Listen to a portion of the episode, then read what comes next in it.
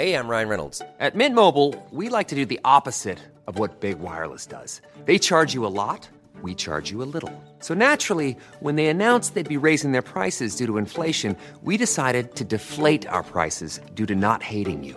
That's right. We're cutting the price of Mint Unlimited from $30 a month to just $15 a month. Give it a try at mintmobile.com slash switch. $45 upfront for three months plus taxes and fees. Promote for new customers for limited time. Unlimited more than 40 gigabytes per month. Slows. Full terms at mintmobile.com. Say hello to a new era of mental health care. Cerebral is here to help you achieve your mental wellness goals with professional therapy and medication management support. 100% online. You'll experience the all new Cerebral Way, an innovative approach to mental wellness designed around you. You'll get a personalized treatment plan from a therapist, prescriber, or both in a safe and judgment free space. Your cerebral therapist or prescriber will outline a customized plan with clear milestones along the way so you can get to feeling your best. With Cerebral, you're not alone in your mental health journey. We're here to empower you to live a fulfilling life. So take that first step towards a brighter future and sign up today at cerebral.com slash podcast and use code ACasts to get 15% off your first month. Offer only valid on monthly plans. Other exclusions may apply. Offer ends July 31st, 2024. See site for details.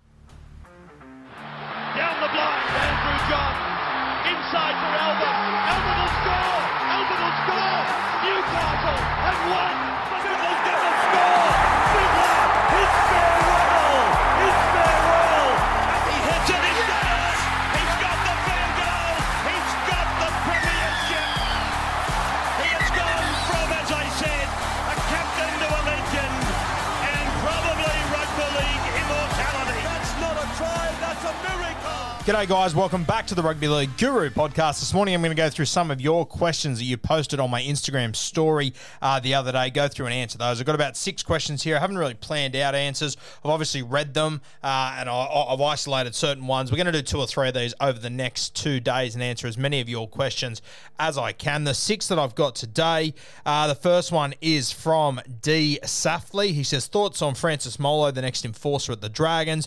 The next one is from Bradley of Hello Sports fame, of punter and dribbler fame. I know you don't follow a team, but what team did you go for as a kid? Interesting question there. We'll get stuck into that. Jared Jenkins asks, more important position nowadays, half or fullback? Really interesting one there. Zach9548 says, hot take, Paul Vaughan, most underrated signing for season 2022. An interesting one there. Matty Q. Matty, I hope you're well, brother. Hope all is going well down there. He says, top five games that you've witnessed live. Have to have a think about that one. And CJBXRN3Y says, Dolphins sign Anthony Milford, Brodie Croft, and Kalyn Ponga. A good six, seven, and one. Let's get into those questions. Kick off with the first one here from D. Safley. Thank you for your question, mate. I thoroughly appreciate it. Thoughts on Frank Molo, the next enforcer at the Dragons? Look, I wouldn't say he's the next enforcer, but I actually uh, I did mention Francis Molo on the weekly Rubdown podcast just a couple of nights ago. I think it dropped yesterday morning on the uh, Rugby League Guru podcast, and I actually spoke about him as a little bit of a smoky. Now. Do I think this year he's going to become an enforcer at the Dragons? I probably don't. I think he's got that potential long term. I actually think this is one of the more, un, you know, the Dragons have obviously made a heap of signings, sort of headlined by Moses and by Moses Suli, these sort of guys. But I tell you what, Francis Molo, he could be a real smoky as a very, very good signing. I've always liked him up at the North Queensland Cowboys when he got his opportunity in the Origin Arena. I didn't think he let them down in any way, shape, or form. I thought he was pretty damn solid. He's also a very different front rower to what they have. When you have a look at all the front rowers at the Dragons at the moment, you know, Jack de Belin and George Burgess, uh, Blake Lawrie, these sort of guys, they don't really have that explosive guy. Aaron Wood, they don't really have that explosive guy in their front row. They don't have, you know, a Mo Fotuaika, a Payne Haas, you know, a Taukeiaho, one of these guys. And this is where I think Francis Molo could be a real point of difference for them. So, do I see him exploding this year? Probably not, but I think he's going to be a little bit more important than what people are assuming. I see a lot of teams that don't feature him, and I understand that because there are so many good front rowers at that club. You got Josh Kerr as well, which you assume they'll play as a middle, but I just think Francis Molo can offer something that none of the other middle forwards can offer there at the St George Illawarra Dragons. So, mate, I, I agree. I think he is really one to keep an eye on. I don't know if he'll be the next enforcer at the Dragons. I'm not not sure if he's, he's an enforcer uh, kind of guy. When, when I think enforcers, you know, I think James Fisher Harris, I think Joey Tapine. I don't think he's going to be that level, but I think he's going to be more of like an explosive front row with a heap of upside. I really like this signing by the Dragons. I'm surprised that more people aren't talking about him. On the rub down, I said, look, there's so many mouths to feed. It's very hard to see a world where one of these Dragons front rowers goes for 55 or 60 minutes. I think they'll share it around it a lot, especially if Jack Bird plays 13 and they push Jack de Belin into the front row, which is possible. It's not what I would do, uh, but it is possible. Then I just don't see many guys getting, you know, 55 plus minutes. Uh, Jack de Belin will probably be the guy with the most hope of doing it. So Francis Molo, super coach wise, I don't think he's going to get the minutes to uh, have a big season for them as far as super coach and everything goes. But I did say to the boys that they had a couple of injuries, or if they, you know, I just think they're going to be a very vanilla forward pack, especially through the middle. They've got four or five front rowers that are exactly the same as each other. It becomes really easy to defend. There isn't a heap of upside there. Uh, Francis Molo thrown into the mix really could be anything. So I like this shout, mate. He's one that I'll be keeping a very close eye on. I think he could be a smoky as potentially their best buy uh, in the forward pack. Obviously, Moses and Moses Suli will be right up there. I, I think Suli could be absolutely anything if they get his head straight. But just keep an eye on Molo. I think he could be a really good signing for them. So thank you, D. Safley. Really good question there, mate. And I'm pretty high on him, as are you. Fingers crossed you're right, and he does uh, fulfill his potential because he's had it for so long. We just haven't seen it at the Cowboys. But you know, we have seen a number of forwards underachieve at the Cowboys. I would argue Jason Taumalolo over the last two or three years, realistically. So interesting to see him with another opportunity. I'm very high on him, though, mate. Uh, the next one comes from Bradley. He, of course, is a big timer in the Hello Sports world and the punters and dribblers world. So, Bradley, thank you for reaching out, mate. Always appreciate uh, your comments and stuff.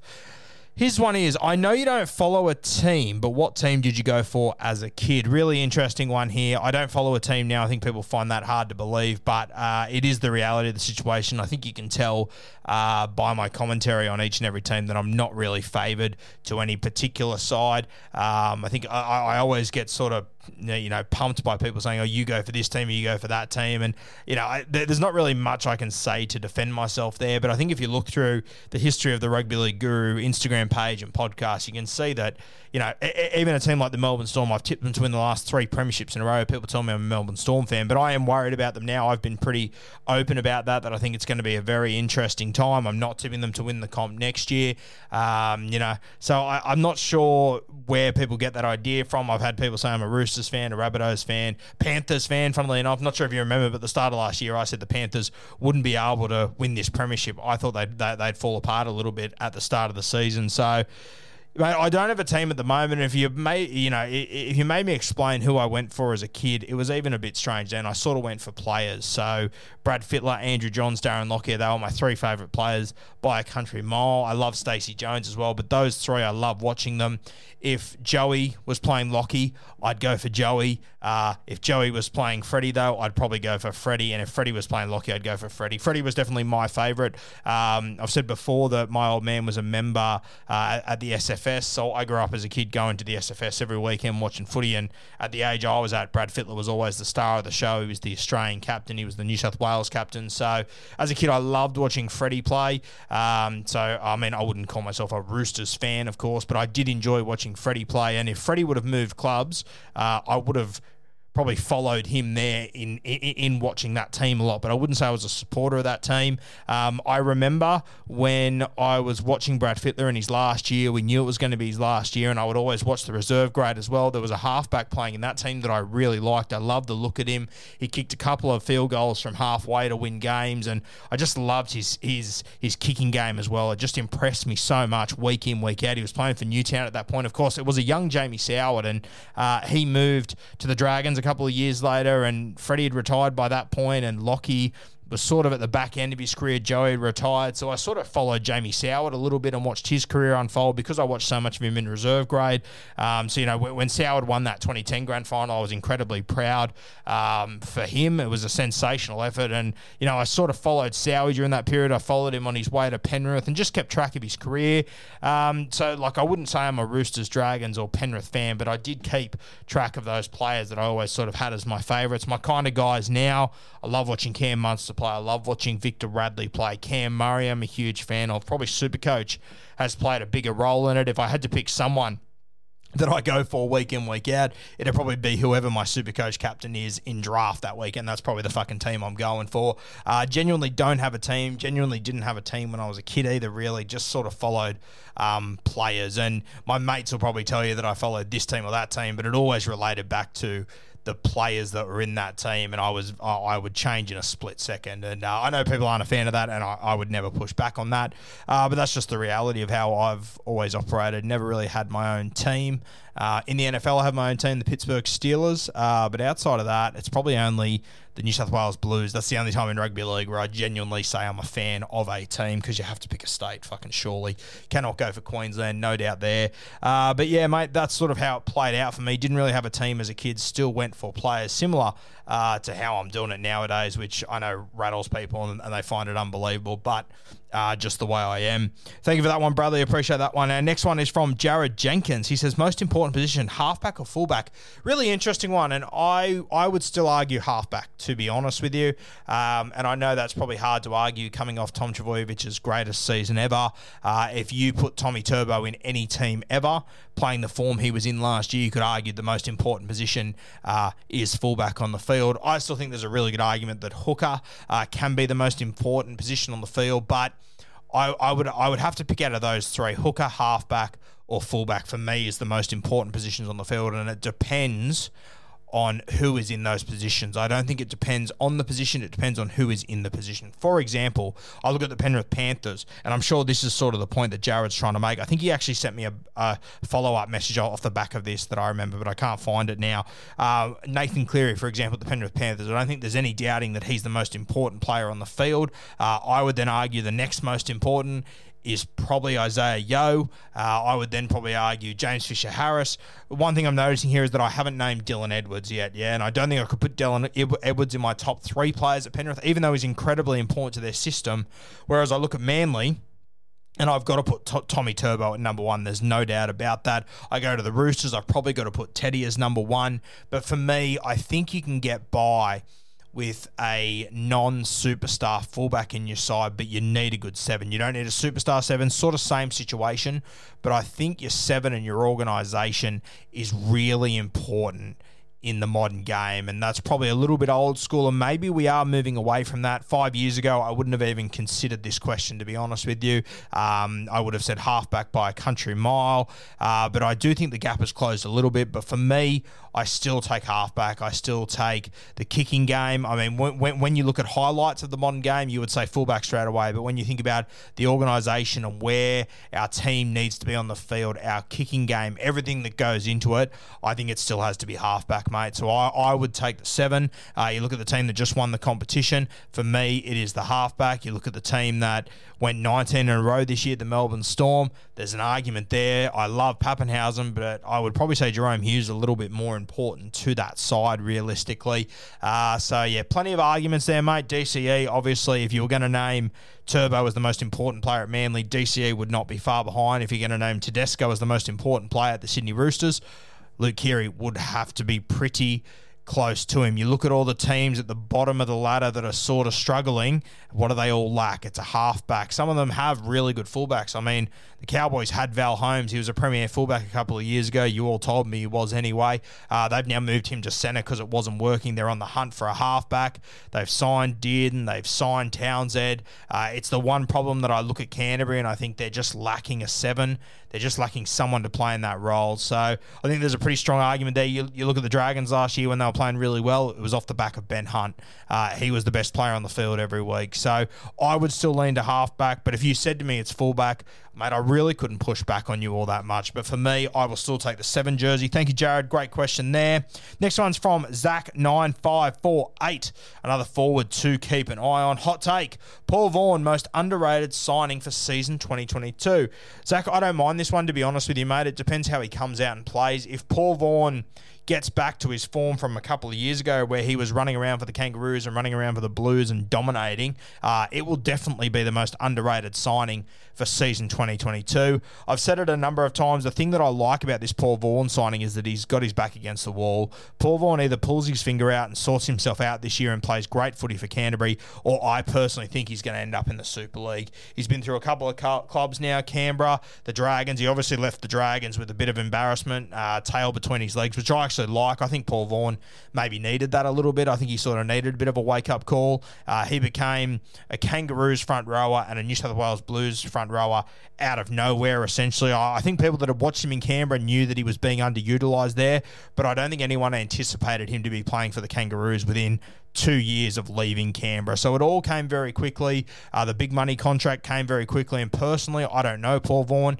I I know from talking to Kempy that he seems like a champion fellow, seems like a great guy. But for me, from the outside looking in, I would argue that Paul Vaughan got a little bit comfortable and uh, he probably needed to have his pants pulled down. And I would say that Paul Vaughan would probably admit to that, to be honest with you. So I'm very excited to see how he goes. As I said, if it's not going to be perform well at Canterbury, I think he's probably going to England and his NRL could be over very quickly. So with that hanging over his head, side mate, it might inspire him to get back and to find the form that he showed a couple of years ago, where he was arguably the best front rower in our game. If he wasn't the best, I think you would have had to have him in the top five at absolute worst when he was playing his best footy. So, Paul Vaughan, very excited for him. Really good opportunity for him to turn everything around. Uh, he's made all the right noises since he made his mistakes, since he got sacked. So, hopefully, we can see the actions back it up on the field. And if he does, what a win for Trent Barrett and the Canterbury Bulldogs. That will be absolutely massive massive. We saw in the All Stars game the other night, I said it on Bloke in a Bar a few times. If you've got the two best front rowers on the field, my God, you have just got such an advantage in the game of rugby league. And if Canterbury can get the best out of Paul Vaughan and pair him up with Luke Thompson, there's not going to be many days where they're not going to have the two best front rowers on the field, and it's going to be massive for them. So, really excited for, for Paul Vaughan, mate. Really excited for Canterbury getting him. Hopefully, you're right. Hopefully, he plays his best footy, and we can look back and say, wow, what an underrated signing for season 2022. Paul Vaughan, when he was on the canvas, Canterbury pick him up and they get the very best out of him. It could be anything. I'm really excited to watch Paul Vaughan. I'm a little bit nervous about it. I'm not hyper confident he's going to come back and absolutely kill it, but I think he will do well. And I hope I hope that we get back to the old Paul Vaughan. I think it'd be a great story for rugby league. Thank you, Zach. Appreciate that one. Next one's from Matty Q. He says, Top five games you've witnessed live. Yeah, pretty crazy, mate. I've been to a lot of grand finals, uh, so they would be right up there for me. Been to a couple of origins as well. Um, I won't name them in any particular order because that's going to be near impossible to do off the top of my head. But games that come to mind for me, um, I remember in 2004, I was at game three where Freddie charged down in his last ever State of Origin game. Darren Lockyer put in a kick from about his own 30 metre line. Freddie charged it down. The ball floated in the air and was the only one near the ball, and you could just tell that that ball was going to sit up to him. And as Freddie tended to do, he got the perfect bounce, just fell straight into his chest. Billy Slater tried to ch- chase him down, just missed him with an ankle tap, and Freddie scored an incredible try that night to bring the curtain down on his Origin career. Had a pretty handy game, a handy series, just quietly coming back in game two there, I think it was. Uh, so that was an incredible one to be there for, especially as, as a Brad Fittler fan, as I am, as you guys know. That was incredible. Um, a game that is sort of it wasn't the most high quality game. Hey everyone, I've been on the go recently Phoenix, Kansas City, Chicago. If you're like me and have a home but aren't always at home, you have an Airbnb. Hosting your home or a spare room is a very practical side hustle. If you live in a big game town, you can Airbnb your place for fans to stay in. Your home might be worth more than you think. Find out how much at airbnb.com/slash host. But good God, it was close and it was tight, and there was so much of emotion there that night. It was also a couple of months later, I was at the 2004 grand final, the Roosters taking on the Canterbury Bulldogs. That was Freddie's last ever NRL game. Of course, he didn't get the chocolates that night. He set up an unbelievable try to Chris Walker that I can't believe people don't talk about more. Uh, sort of a left foot screw kick to hit Chris Walker on the full. Uh, incredible stuff there. But then Matt Utai in the second half brained it. Shifty Sherwin, we had him on the podcast. He was unbelievable. I would still argue that the noise I heard when that siren went from the Canterbury fans is the loudest noise I have ever heard. I've been to a number of grand finals. I've seen a number of unbelievable moments. That noise, though, I don't know. It's just always sat with me. It's just different. The year before that, I uh, was lucky enough to beat the grand final to watch Scott Sattler's tackle. That was an unbelievable moment to see. Uh, fast forward a couple of years, I remember being at the 2012 grand final watching Cooper Cronk throw one of my favourite passes in NRL history to Billy Slater against the Canterbury Bulldogs to score an unbelievable try in that game that was a surreal little moment. That was unbelievable. Um, I remember watching 2008. I want to 2008. It was when the Manly Sea Eagles won 40 0 when when uh, Beaver Steve Menzies scored his try. That was a pretty incredible moment. That was crazy to be there for. Uh, 2015 obviously stands out. Uh, I was there. You know, I, I remember when, when Thurston took that conversion on the sideline. I was I was up in the nosebleeds, but I was directly behind him. It's like I was seeing exactly what Jonathan Thurston was seeing for that moment when he took the goal from the sideline. Um, and, and, you know, I would have, uh, when it was in the air, same as JT, I would have bet my house that that ball was going to go over. Uh, to then be there in extra time, that was a pretty crazy moment. Um, also, after it, I was talking to someone the other day about this. Can't remember who it was, but I was saying that, like, you know, normally after a grand final, you go to that pub across the road and there's stinks and there's shit going on everywhere. I remember being at the bar and like Cowboys people in, you know, people in Cowboys jerseys would go and buy a drink and you'd have Brisbane Broncos people coming up behind them and stretching over their shoulder and paying for their drinks and saying congratulations. It was just a surreal feeling and a, a post match that I've never really seen before, to be honest with you. So that moment was crazy. 2014 and 2016, watching the Rabbitohs, obviously when Greg Inglis scored that try, that was incredible. Watching that last play of the 2016 grand final between the Cronulla Sharks and the Melbourne Storm, where you know, it was just, I, I, remember just being out there and, and watching it live and just thinking, Cronulla cannot possibly defend this. Cronulla, they have got all of their players essentially on the right hand side of the sticks, and you've got Billy Slater, Cam Smith, Cooper Cronk on the field. Like, how can they possibly defend this? And they just found a way. It was incredible. You go back and you watch it on, on the TV screen now, and you see all 13 of the Cronulla Sharks players on the screen at the same time, and they still manage to defend the Melbourne Storm in the 80th minute. It's a moment I'll never forget. Um, seeing the Roosters go back to back 18 19, pretty impressive. Some very, very unbelievable moments from Luke Keary in both those games that I'll never forget. Seeing Cooper Cronk just monitor that grand final with one arm uh, a moment I'll never forget, and one that I'll be very, very happy that I was there for.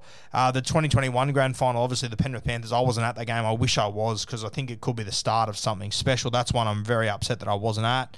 Um, other rep games that I've been there for, I was there the night that James Tedesco scored that try in the State of Origin decider. I think it was only two or three years ago. Uh, I think it was Mitch Pearce threw the pass over to over to Fergo, and he found uh, James Tedesco on the inside to win Origin. After growing up watching Mark Coyne score that try, what feels like 10 billion times uh, to see the New South Wales Blues get one back on Queensland. Uh, that was a pretty incredible moment to be there for.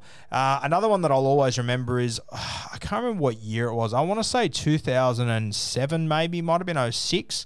I was at the SFS the night that it was the Tri Nations final, and Thurston did his trademark dummy, went through an extra time and found Lockie. He scored under the sticks to win it.